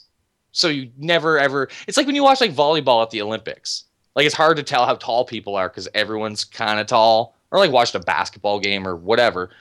And then like you actually stand next to someone like Josh Barnett and Fabricio Werdum. It's just like, oh, oh, you're absolutely enormous. Right. You're Yeah. a huge person. Um, the inverse of that, I don't care how big his hands are. The first time I stood next to Brock Lesnar, I was like, I don't, I don't, I don't think you're that big. Brock's one of those dudes who's weird though. He's big in the way that like Cain's big, Right. where he's not like tall or anything. But like the thing that always unsettles me is anytime I'm ever next to Cain Velasquez, I look at how big his head is in relation to everything else around him. Like in relation to his body, everyone else's head, random physical objects in that area. And I'm just like, oh yeah, you're you're made for this. You're What- a battle tank. you know, when it comes to wrestlers in particular, if you're standing next to a wrestler that's not super tall and he's wearing a baggy shirt, you almost always default to be like, oh man, this guy's fat. And he takes off the Yeah. shirt and it's like, oh shit, you're a brick shit house. Well, I mean, also too, dude. Like MMA, there's like there's some kind of things you could, y y- there's some kind of physiques you could never plan for. You know what I mean? Like going back to your love for Minnesota, you meet a dude like Sean Sherk on the street. How could you ever know that this dude has like a 14 pack and looks like he's made out of wax? Right. No, that's true. Sherk's one of them too. I remember Savage and I went in and did, uh, remember the old in the gym features? Yeah. It was in the gym for Sherk before I think he fought Kenny Florian and like standing next to Sean. He had like one of those uh, big uh, full contact fighter hoodies on. And I'm just like, man, he doesn't look to be in good shape. And then he took the, the hoodie off to go wrestle or whatever he was doing that day. It's like, oh, no, he's a giant. He's just a giant small man. Yeah. No. I mean, and and and terrifyingly so. Like I said, dude, Sean Sherk's body really doesn't even like look real. No. You know, I mean, dude, even even though he's obviously weird because he looks like you know like a teen boy band thing and clearly has like very large biceps. Dude, if you're in the supermarket or a 7-Eleven or something, saw Sage Northcutt, you would have just no idea that he's clearly been raised like a show pony or some kind of circus animal by his father to have like eight pack abs since he was three years old. Right. You know, like the, the dude's obviously big. Like he's like six foot one. Obviously has big. He's obviously in good shape, but like, you just have no way of knowing how over the top strap this dude has been and has been for his entire life, twenty years or some shit. He was born with a six pack, right? I mean, Yeah, um, Mark. Northcutt, dude. Right. I mean, came out six pack and already had gel in his hair. Got that. Got that good sauce. Got that good bleach. Oh, jeez. Marco from Waco, welcome to Beatdown After the Bell. Marco from Waco, ¿qué pasa, dudes? What's up, man? How are you? Ah, man, enjoying fights. What else, man? What a night of fights, dude. I am so, so impressed with what happened today. The real UFC 200. Come on. Yeah. Yeah, it, like, yeah, like you say, like there is two UFCs that really never happened, but they they just named them, you know, so. Sport killer. Oh, sorry. Yo, can I can, can I just say that uh, apparently two things. One, apparently I've seen multiple people just say that Nate Diaz smoked weed on the dais at the the, the makeshift presser that they canceled, but apparently are still doing. And two, Nate Diaz just invoked the Tank Abbott. Nate Diaz, Nia, Nate Diaz just came with the. I'm definitely not mad that I lost, but I'm definitely going to point out that he's going to the hospital and I'm going to the after party. Yeah, but apparently Nate Nate needed medicine on the dais, allegedly. So, you know, because I, th- I think that's a medicinal state, is it not? Yeah, I mean, apparently, apparently it was like in a G pen, like it was like a vape pen, but like Nate Diaz doesn't strike me like a dude that's getting like tropical punch fake tobacco smoke. Right. You know what I mean? Can I Like, get some strawberry banana? yeah, like that doesn't that doesn't really like strike me as his jam. So I think we can imagine probably, and also too after 25 minutes of that, I mean, the man's earned it. Yeah. Yeah, I, yeah, I, I, I scored the five for Conor, but I wouldn't be enough with a draw. I saw for a second there that Nia was going to pull it off on the third, but let's let, let's get a third fight. Not not this year. Next Fourth of July, you know, make it a big event. Uh, freaking Anthony Johnson, man. I'm gonna tell my kid when he doesn't want to go to sleep that I'm gonna unleash Anthony Johnson again, because he's he's a scary, scary man. He's a new boogeyman, dude. Not to not to be a complete dick, but Marco, you should have had a daughter. I have a daughter. I got a six months old daughter. Well, No, she's hey, well, right. I mean, I, first of all, I forgot that like you know you had you had the new daughter, but I mean, as soon as you get her into yoga, Anthony Johnson can be your boogeyman. Hey, real quick, can I just say uh, UFC 209, Stockton Arena, Nate Diaz, Conor McGregor 3? How about that? Oh man. Can you can you imagine Yeah. if like the biggest rivalry in MMA history like ended at the Oracle in Oakland? No, Stockton Arena, Which- home which of would- War MMA 1. Which would also be super weird because that would mean two of the most significant fights in MMA history, and like in a fairly, all things considered, short span of time, two of the biggest fights in MMA history would happen. The Oracle with uh, Silva Sonnen one and McGregor Diaz three. Yeah. Not, say, not saying the Oracle doesn't deserve it, especially with the Warriors being a, an NBA phenomenon now, but it's it's, weird. It's Oakland.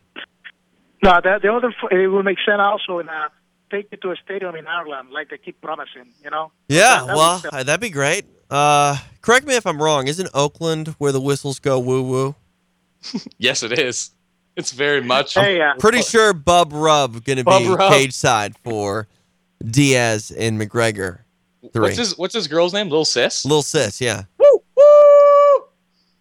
Yeah, hey, uh, Anthony Johnson, okay, number one contender and all, but uh, if uh, Jon Jones pull out, unlike Anderson Silva, an effective dick pill defense, you know, uh, maybe we don't see Anthony Johnson at Cormier and we see uh, Jon Jones because if he's available to fight in December, they have to make the DC the DC the fight, man, because we've been waiting for that forever, and you know it's, it's really the money. I, I, I truly think that Anthony Johnson is going to get a screw on this.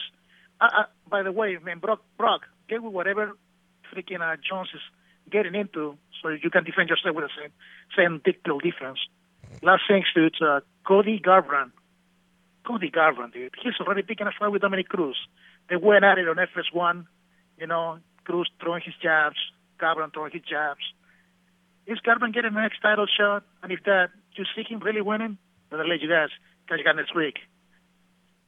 The whistles got woo. It's got Uh, woo woo. Woo woo. Sorry. I didn't know there was going to be a third one.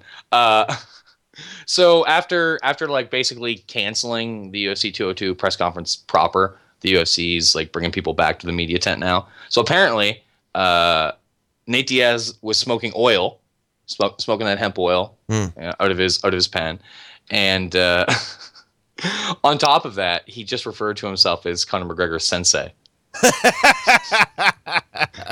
you can't, you can't, you can't write the shit, man. No, and, like, eh, man, if you did, it wouldn't be this good. It just No. It's, it's so they're so uh, they're Dude, so it organic. seem really, dude, it would seem really dumb. Like, because we've obviously seen iterations of MMA portrayed, like, you know, whether like, oh, like remember when everyone was excited about Red Belt? They're like, oh man, David Mamet, man, like Glenn Oh, Garrett, get- Glen Ross, like, finally gonna have a real MMA movie. Oh man, like he's just like the dialogue he brings, the Red Belt gonna, and Red Belt fucking sucks. Like straight up, like Red Belt stinks. Never That Back shit- Down was a better film. Uh, Never Back Down is also horrible. Well, I'm just Uh, saying it's a better film. The that TV show that's on Netflix or whatever. I've seen like one or two episodes. It's not awful, but it's still like an MMA show, but like a dude and his brother who fight MMA. Like it's corny. I mean, Warrior is the best MMA film ever. Uh, probably. But uh, yeah. I'm sorry, the runner up is Here Comes the Boom. okay? Like that, I don't know if that's basically Kevin James You got- you got Paul surpassing Blart any sort mix, of man. really low expectations. Yeah, Paul Blart. That's terrible. But uh, or or if the bar is just so low that Here Comes the Boom is the second best MMA Well, film. I mean, it is a low bar unless you know you consider like Bloodsport an MMA film or something. Nah, nah, nah, nah, nah. but uh, so, so obviously illustrations of MMA, both in terms of uh, TV movies, not great. E- even when people who are celebrated for their skills and abilities in telling stories, people like David Mamet, get involved. Still not great what involves MMA, and yet, uh, yeah, if, dude, if if you wrote a story where you like describe the ascent of Conor McGregor to being someone who just shows up in Las Vegas and sells a million pay-per-views and whatever the hell and being like the biggest star in this clandestine cage fighting sport and Nate Diaz upsets him. And then they have their second fight after the upset that comes out of nowhere in a fight that comes together in basically, uh, you know, like uh, what, a week and a half, two weeks notice after Dos Anjos breaks his foot? 11 days. Jesus Christ. So, you know, like literally a fight we didn't even contemplate six months ago turns into one of the most iconic rivalries we've ever seen in the sport. And now uh, they put on possibly the fight of the year, and Nate Diaz is hanging out with the media, answering questions on camera, uh, smoking like shatter or wax or oil out of a G pen. The sport's bananas. I don't know. Maybe it's because I live in California and that thing happens everywhere. Like in, in situations that you just don't like the rest of the country would be like, oh my God, I can't believe that just happened. Like I'll be straight up here. I've been walking around this building and people are doing that. All right. Like that's just that's something that happens here in California. Can we just get over this nonsense that marijuana or any sort of uh, THC byproduct should be something thrown in the face of an athlete? Because this is ridiculous. I, I just Nate Diaz did that on the dais allegedly. Who gives a shit?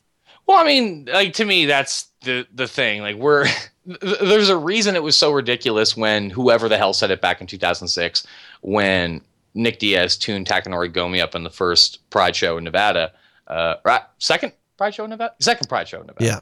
Um, when he tuned him up and finished him off with the go go, and he got his win taken away because he tested positive for weed. Like literally, you have people from the Nevada Athletic Commission standing up there Right. saying, "Well, I mean, his his like levels of, of THC and metabolites are so high. There's so many so many cannabinoid metabolites that Right. like, what what if there was a pain killing effect? What if like what if he was in a superhuman state because of the marijuana during the fight?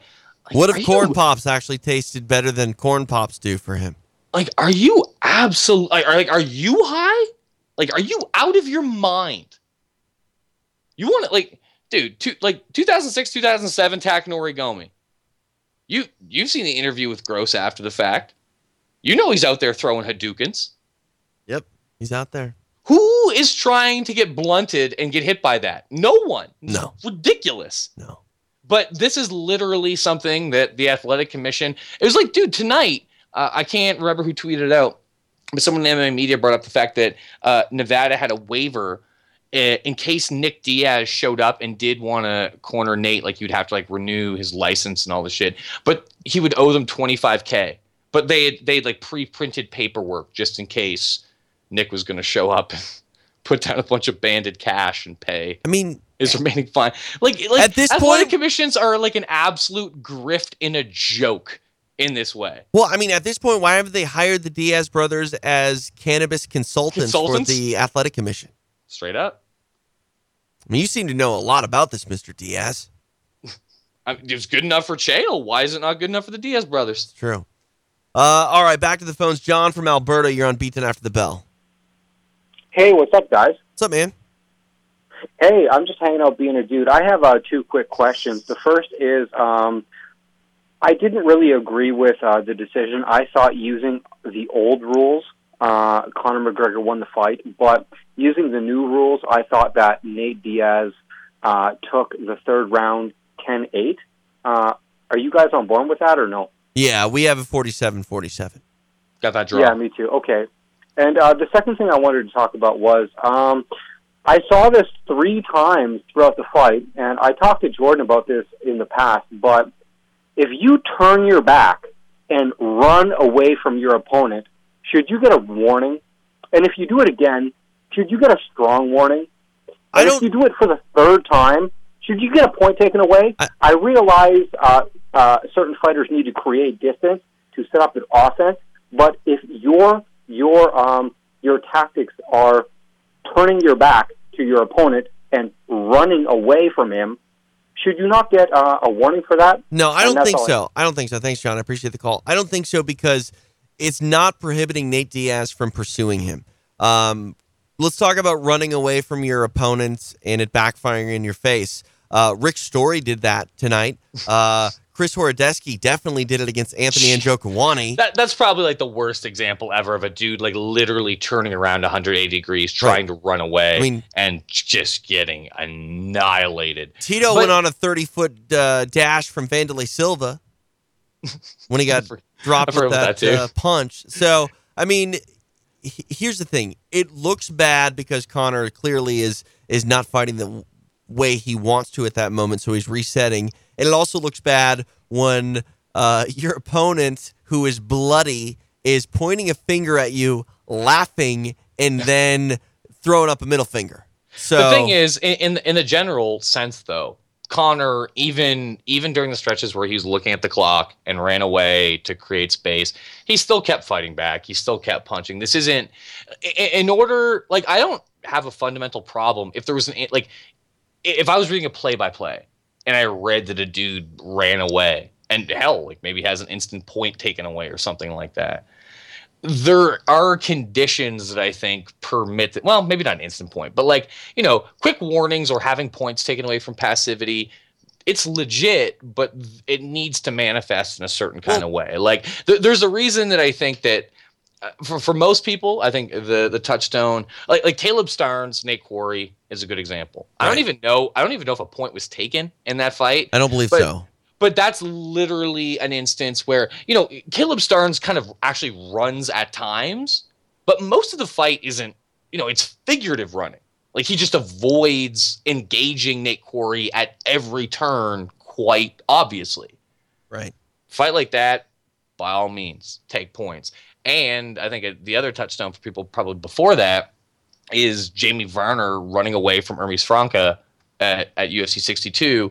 And like that's the sort of example of passivity under active action. Like Hermes Franca is actually throwing strikes at him. And like Hermes or Jamie Varner's like basically running away.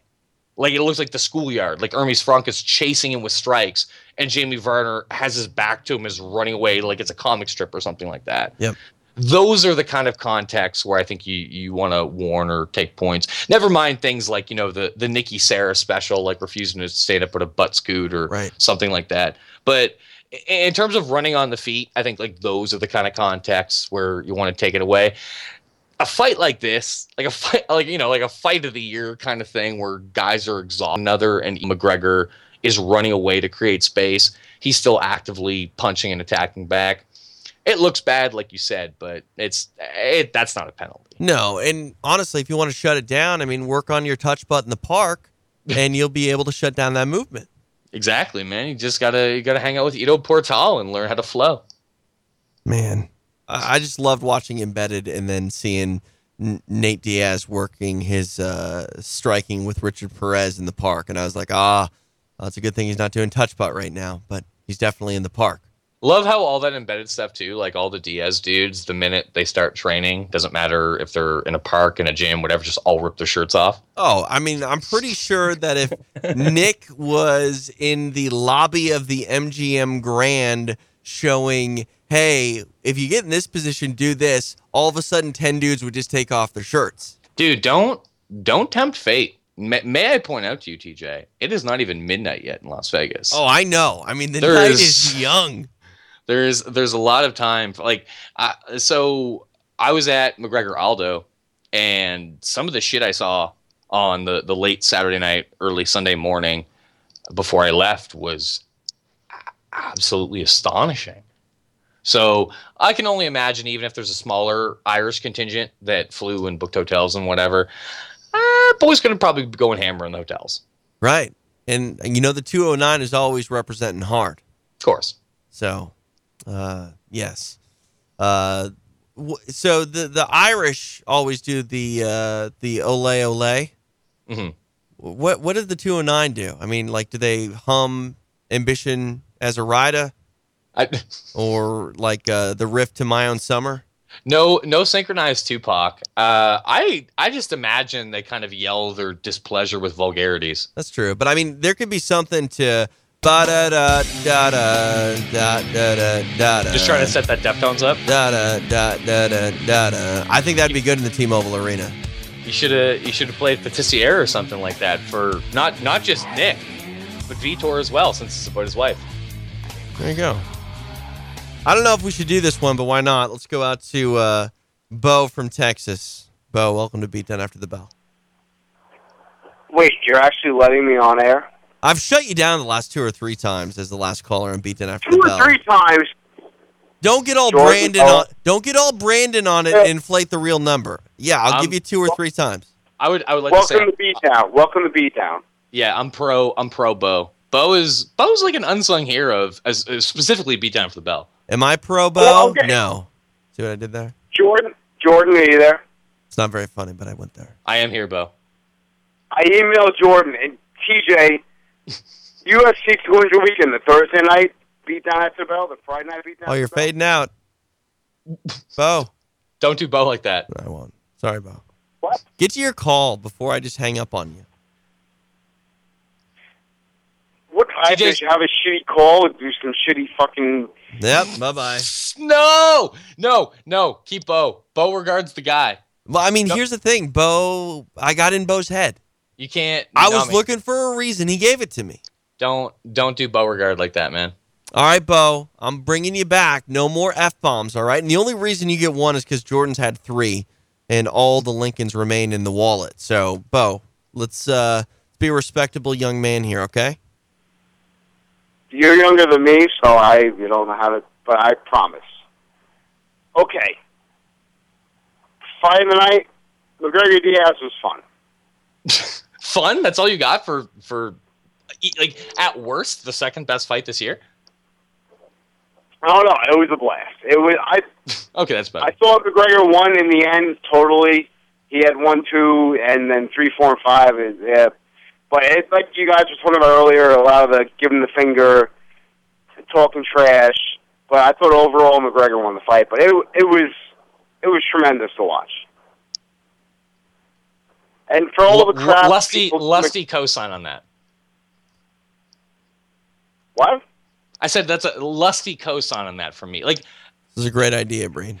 think thank you uh thinking thinking back on the fight like like i mentioned in the opening segment when we come to year end voting and stuff like that i'm gonna have to go back and watch lawler condit and mcgregor diaz 2 side by side. Never mind whatever might come in the next few weeks or months. But as good as lawler condit was and even if maybe the action was more constant and brutal for 25 minutes the drama tonight was intense. yeah, I mean, like it, it, it felt like you know, and, and again, too, like I'm divorced from it. I'm not, I'm not in the media room. I'm not in press row. I'm just, you know, I'm sitting in my living room. But it, it, it felt like a big fight supposed to feel like. Like it really did have that kind of ro- roller coaster effect. So you know, even it, if it, was, it was it was it was tremendous entertainment. It was and hashtag laps, and I hate saying hashtag. I'm wearing a 30 year old British Bulldog T-shirt right now, three I quarter look- well, sleeve. Why aren't This you is- wearing an underseller shirt? Bo, the real Well- shit though, the real shit though is that you have you have the original garment. You you have that vintage. This day and age, you know, anyone anyone can have a retro shirt. You know what I mean? Like Yeah, you go to an I'm- indie show. Like living in Toronto, I go to an indie show. You know, you see dudes who got like they got like the Kamala shirts that have the chest paint like on the shirt and it's brown. You got, you know, everyone's got the Macho Man Randy Savage lavender shirt with the sunglasses. This stuff's not hard to find now. The Young Bucks have like 42 different t-shirt designs. You got a 30 year old. God, God, God, God bless the Young Bucks, by the way. Oh yeah, I mean, Sorry. Dave D- Dave Meltzer's Dave Meltzer's real children. Absolutely, by all means, Nick and Matt, shout outs. But I'll, uh, it's it's an my, easier my era now. Bulldog right now has the Titan fucking trademark on it. I'm sorry. Ah. Don't don't do it, TJ. Oh, Don't he's do it, gone. He's gone. He's, he's got a 30 year old British Bulldog don't shirt. How could you do that, man? I don't care. Dude, they got screwed by Danny Davis. This is garbage. I demand a recount. Well, I just uh, I just listened to the '88 summer no Survivor Series deep dive today. Wait, didn't it like come out like a week and a half ago? Like yeah, I'm like behind. I was gonna say like you're like you're, you're kind of like you Three weeks ago, I think two two or three weeks ago. you have a hand in the Laps fan. and You're that far behind. Uh, it's been a very busy month for me. No excuses, man. What I'm told. No excuses. That's what I'm told.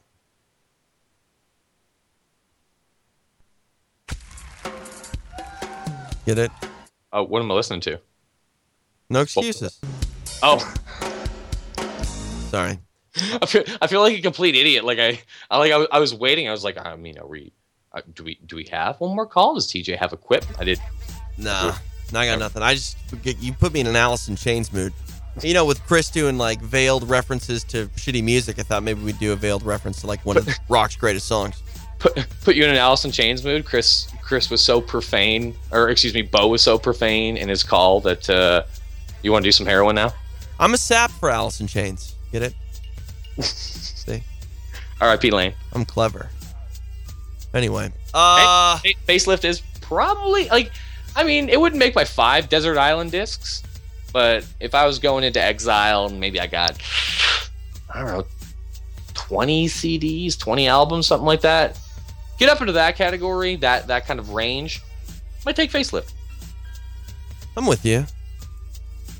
I'm with you. All right. Uh, that man in the box is Jordan Breen. I'm TJ DeSantis. If you missed any part of this podcast, all access panel at Sherdog.com, iTunes Music Store under podcast, Google Play. Go listen if you're on the Android, but I suggest you get a real phone so you can use the iTunes thing.